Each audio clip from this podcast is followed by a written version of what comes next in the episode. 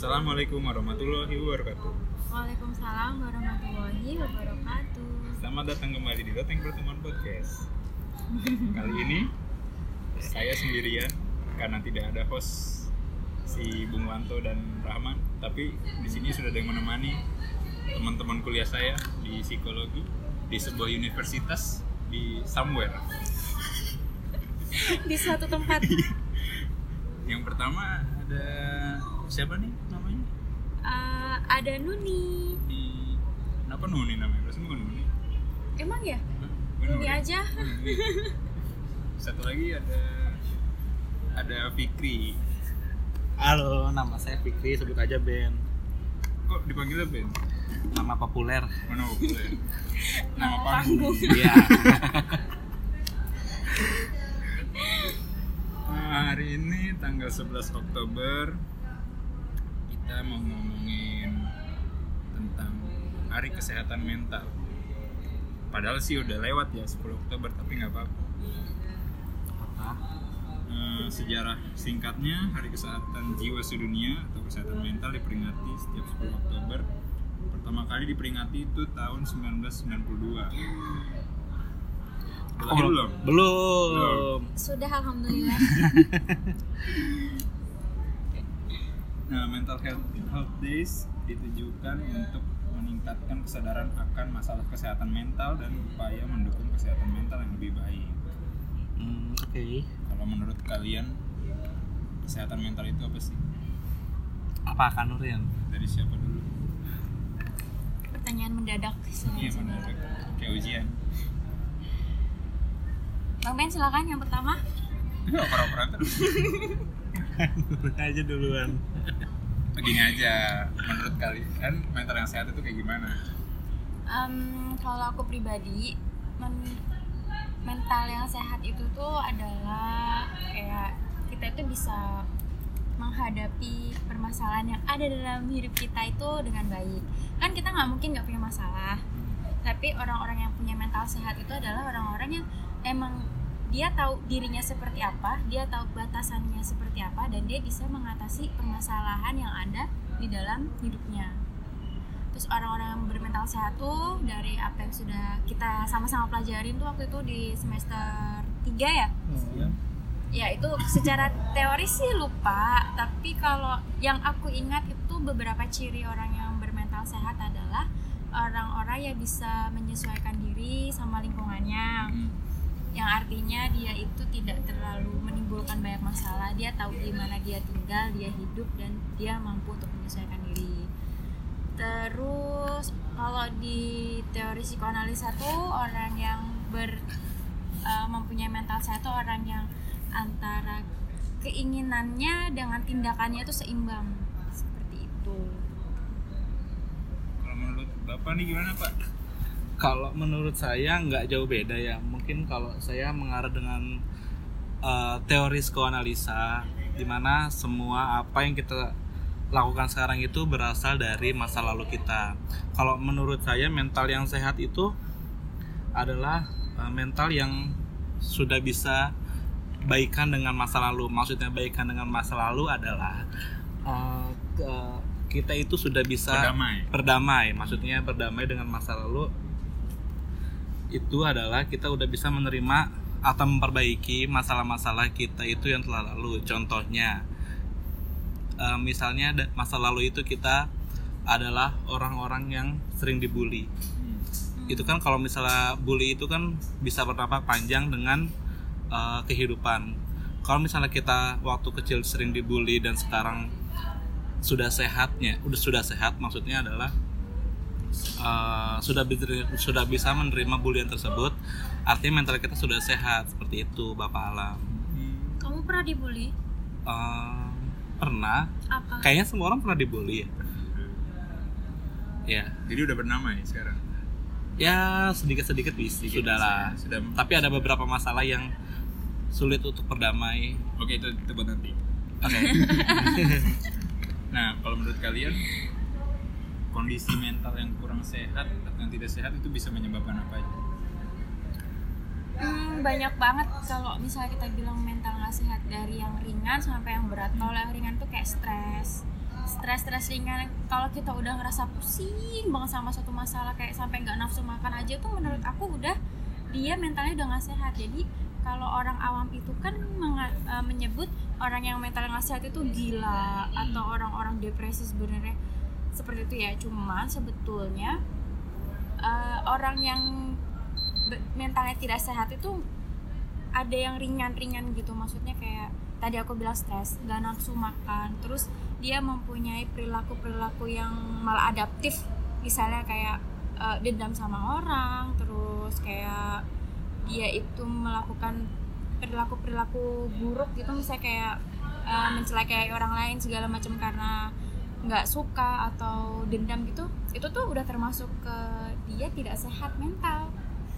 Jadi nggak hanya orang-orang yang sakit jiwa ya ibaratnya.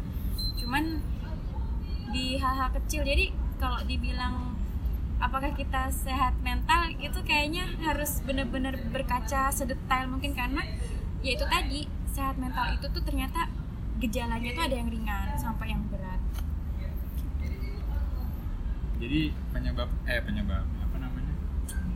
Efeknya itu nggak cuma secara psikologis juga ya bisa ke kesehatan juga karena dia Iya. nggak nafsu makan. Iya betul. Mungkin bisa menyebabkan penyakit penyakit yang lain. Iya. Ih, dulu kita pernah mendiskusikan masalah kesehatan mental ini ya. Walaupun Oh. sebetulnya ini mental. Mental itu kan artinya kan ada dalam pikiran kita perasaan kita istilah gitu. Tapi sebetulnya eh, apa efek samping dari mental tidak sehat itu bisa ke perilaku artinya tindakan-tindakan kita bisa juga ke kesehatan kalau sampai nggak bisa makan segala macam atau sakit bahkan kan kalau misalnya tidak sehat mental yang sudah tingkat tinggi orang depresi itu kan nggak mau makan. Bahkan dia mencelakai dirinya sendiri dan orang lain jadi kayak gimana ya udah bahaya banget kalau misalnya orang itu udah nggak sehat mental apalagi di kadar-kadar yang sudah tinggi. gitu bapak nggak mau nambahin? Ah, kayaknya nggak jauh beda sih. jauh beda ya? Iya. Jadi juga jauh beda? Lagi nggak bisa mikir saya. oh iya. Nah kalau orang yang nggak sehat mental itu bisa kelihatan nggak sih? Menurut kalian? Maksud dari kasat matanya aja gitu. Oh, sebet kalau menurut aku pribadi sih sebetulnya bisa, tapi ada juga kok orang-orang yang kayak menutupi apa yang Iya. ah, kesakitannya dia dengan sangat rapi gitu ada. Jadi Kalau kayak kayaknya tergantung tingkatnya ya. mm sih. Kalau misalnya tingkatnya masih di bawah standar itu mungkin nggak kelihatan. Tapi kalau misalnya tingkatnya udah parah banget atau tinggi, mungkin bisa kelihatan sih. Tapi kalau misalnya kayak psycho psycho gitu malah dia kan sebenarnya nggak sehat mental tapi Iya. dia sadar terus dia kayak menutupi ketidaknormalan itu dengan baik-baik aja kan.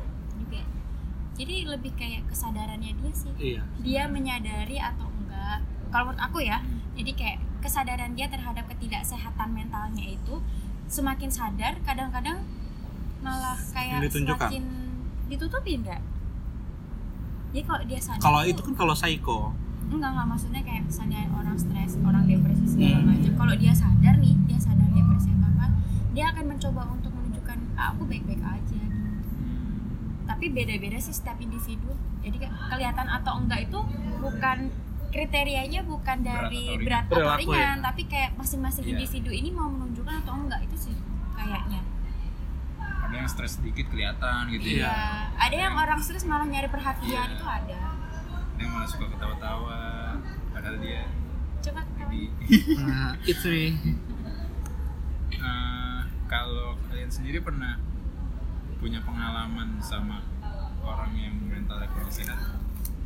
Pengalaman sama orang yang mentalnya kurang sehat. pernah kalau nggak ada nggak apa-apa. Nggak usah Apa dipaksain. Kayaknya dia nginget-nginget Iya. kayak sampai umur lima tahun deh. Nggak ada. Atau misalnya kita hadirkan ada orang yang eh, sedang dalam keadaan mental yang kurang sehat yang kalian lakukan biasanya apa?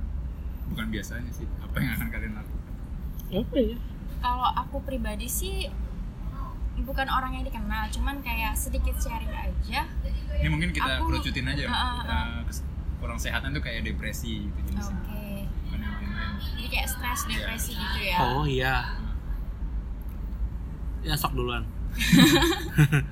Kalau aku sih sedikit uh, mau sharing bahwa untuk stres sama depresi itu nggak sebenarnya nggak hanya orang lain tapi aku kenal sih juga beberapa orang terdekat aku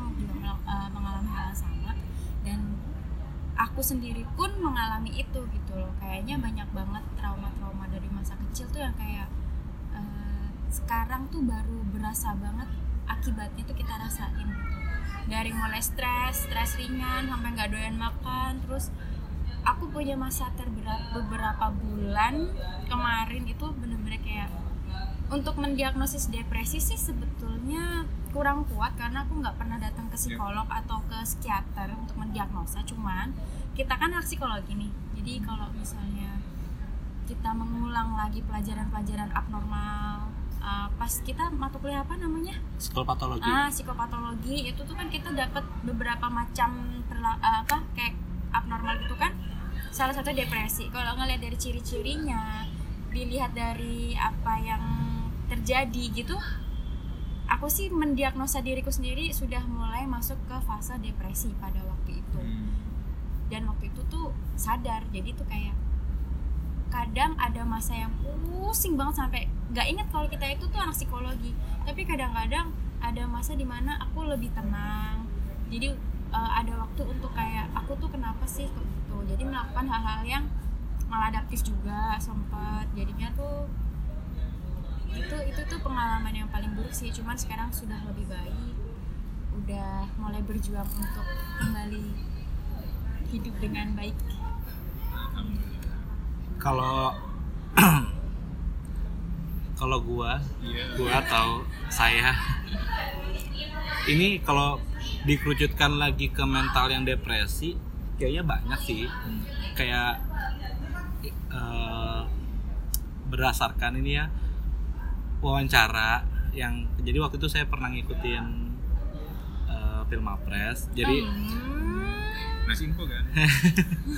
jadi judulnya tuh kayak aspek psikologis mantan pengguna nafza Oh, jadi ini, ini eh, apa namanya karya tulis ilmiah. ya karena tulis ilmiah saya judulnya eh gua judul judulnya Terus saya aspek psikologis mantan pengguna nafza jadi Oke. di situ ada beberapa subjek atau ya subjek mantan pengguna nafza jadi salah satu saya ambil yang paling parah waktu itu laki-laki dia udah lulus tahun 2017 atau 2018 jadi dari kecil dia sering dikekang maksudnya dalam arti ini balik lagi seperti saya bilang kalau mental set itu bisa berdamai dengan masa lalunya.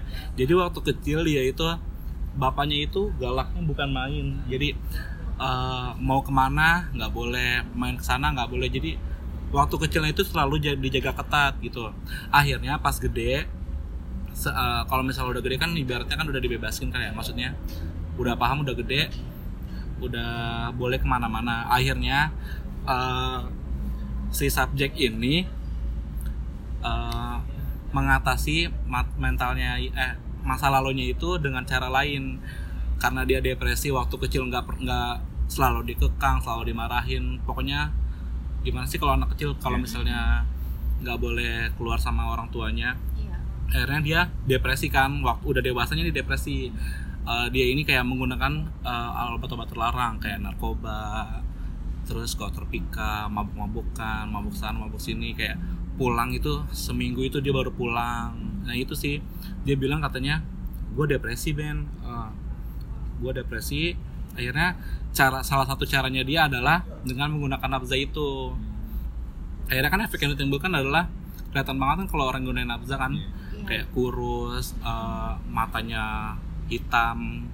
Nah itu mungkin sharing aja sih karena dia sering depresi dan eh, terlalu dikekang akhirnya dia mengalihkan semua itu ke penggunaan obat-obatan terlarang. Makanya saya bilang mental yang sehat itu adalah mental yang bisa berdamai dengan masa lalunya. Seperti itu sih. Tapi sekarang masih eh udah enggak sih karena dia udah mulai sadar kalau ini tuh nggak baik gitu akhirnya sekarang udah mulai berhenti walaupun terkadang masih menggunakan oplosan-oplosan gitu sih subjek dirahasiakan ya kenapa? subjek dirahasiakan iya. Dirahasiakan.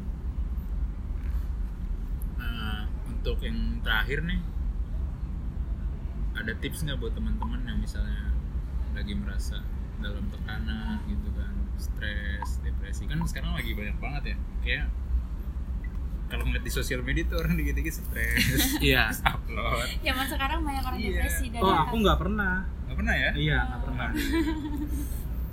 Ada gak buat uh, Wejangan. tips-tips? Ya jangan. wejangan. Kalau eh, aku ja- sih? jangan wejangan. Apa? Apa tuh? We- we- iya.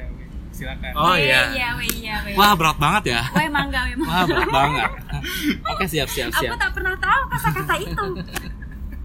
iya iya silakan Kalau aku sih wajangannya bukan karena aku anak psikologi atau aku belajar psikologi ya, cuman karena pernah mengalami sendiri. Jadi kayak apa sebagai orang yang di sini tuh kayak punya mental illness itu tuh apa sih yang kita butuhkan gitu. Kalau misalnya seperti itu tuh teman-teman boleh mulai dengan bercerita. Tapi memang susah, bercerita itu susah. Karena aku tuh kadang-kadang paham kenapa banyak orang yang punya masalah bunuh diri. Hmm. punya banyak masalah terus dia berbuat yang nekat-nekat. Karena untuk orang-orang kayak kita yang punya masalah dengan masalah abnormal ya maksudnya Iya. masalah kan kadang ada yang bisa menyikapi dengan logika tapi ada juga orang-orang yang tidak bisa. Itulah kenapa kita bilang gangguan. Karena ya secara normal orang bi- bilang akan ya elah cuman kayak gitu doang. Iya, tapi ada orang-orang yang kayak gitu Itu doang. doangnya itu udah berat bagi dia. berat gitu. Istilahnya aku pernah baca sebuah kata-kata ketika kamu nanya kenapa sih kayak gitu aja lu bisa depresi? Itu tuh sama kayak kita itu bertanya tentang apa sih namanya tentang uh, kenapa ada orang sakit asma saat di dunia ini oksigen masih banyak dan gratis? Tetap ada kan yang sakit. Berarti orang mental illness itu ya sakit gitu. Dia tuh ini bukan pilihan tapi dia mendapatkan itu gitu. Jadi kalau udah seperti itu butuh perhatian iya. Butuh apa sih? Ditemani iya. Tapi yang jelas untuk orang-orang kayak kita tuh kita nggak butuh ceramah gitu. Jadi kalau misalnya kita punya masalah terus diceramahin segala macem tuh Malah kurang nambah. tepat. Malah nambah bisa ya? Karena kita nggak akan dengerin. Kita Oh, tuh iya. cuman butuh ditemenin aja dulu ditemenin karena eh, nggak usah menyinggung masalahnya dulu yang pertama. Jadi aku tuh dulu kalau lagi kumat itu tuh kayak milih temennya bukan orang yang kenapa sih kenapa sih ceritain dong? Itu tuh bagi kita butuh waktu yang tepat dan jujur aja nggak tahu kenapa atau ini aku yang merasakan atau teman-teman semuanya juga ikut merasakan. Maksudnya teman-teman yang punya apa Iya. uh, uh, stres dan depresi kayak gitu. Tapi bagi kita itu untuk percaya sama orang tuh susah banget entah kita tuh selalu berpikir mereka tahu nggak ya apa yang kita rasain. Jadi untuk memilih orang yang tepat untuk kita cerita itu susah. Jadi kayak temenin aja dulu. Nggak usah terlalu banyak ditanyain permasalahannya karena berat buat kita untuk cerita milih seseorang itu tuh berat banget. Jadi kalau misalnya kita udah percaya kita pasti akan cerita sedikit sedikit demi sedikit. Terus kalau misalnya uh, saran buat teman-teman yang akan menjadi teman bagi orang depresi tuh jangan judge Hmm. jangan menghakimi. Kayak misalnya aku tuh kemarin kemarin nih eh sempat ada pengalaman ketika seperti itu merasa bener-bener kayak stres banget. Terus kayak eh, aku- sedikit tentang agama boleh nggak sih? maksudnya Ya, jadi kayak mereka tuh cuma datang dengerin lalu menghakimi. Ya udah lu sholat lu berdoa lu maksudnya kayak eh, kayak apa ya maksudnya tuh kayak menghakimi gitu loh malahan. Kita itu bukan orang-orang yang nggak beriman cuman memang ini adalah satu masalah yang kita tuh berat. Kita tuh nggak hanya butuh dikasih perintah atau saran yang begini gini kita tuh butuh ditemenin.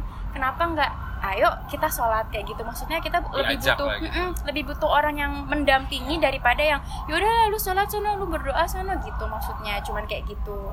Itu tuh itu sih yang dibutuhin. Jadi nanti uh, buat teman-teman yang mungkin temennya teman dekatnya atau orang-orang terdekatnya itu mempunyai masalah depresi atau stres itu boleh dengan yang pertama kali tuh ditemenin aja dulu. Nggak perlu kok kita ngungkapin masalah itu ditemenin dulu aja dibuat dia nyaman sama kita dan percaya baru mungkin dia bisa agak lebih terbuka.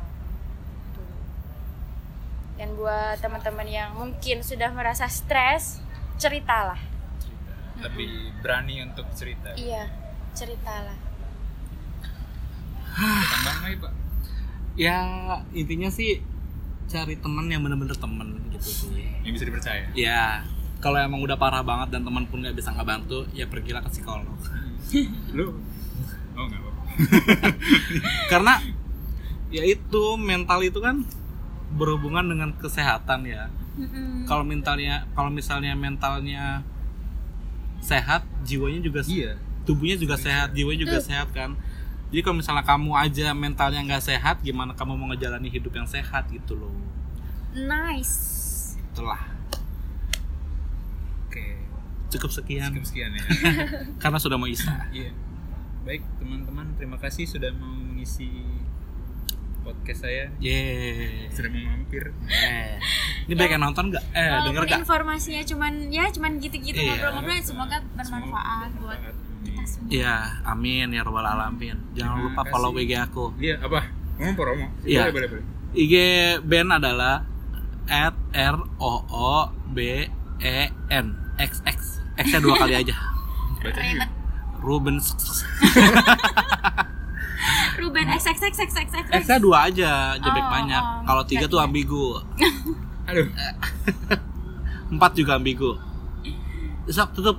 Ya terima Oke. kasih untuk Kanuni Ya. Ben yang udah ngebet banget mau Sama-sama. ngisi di podcast ini.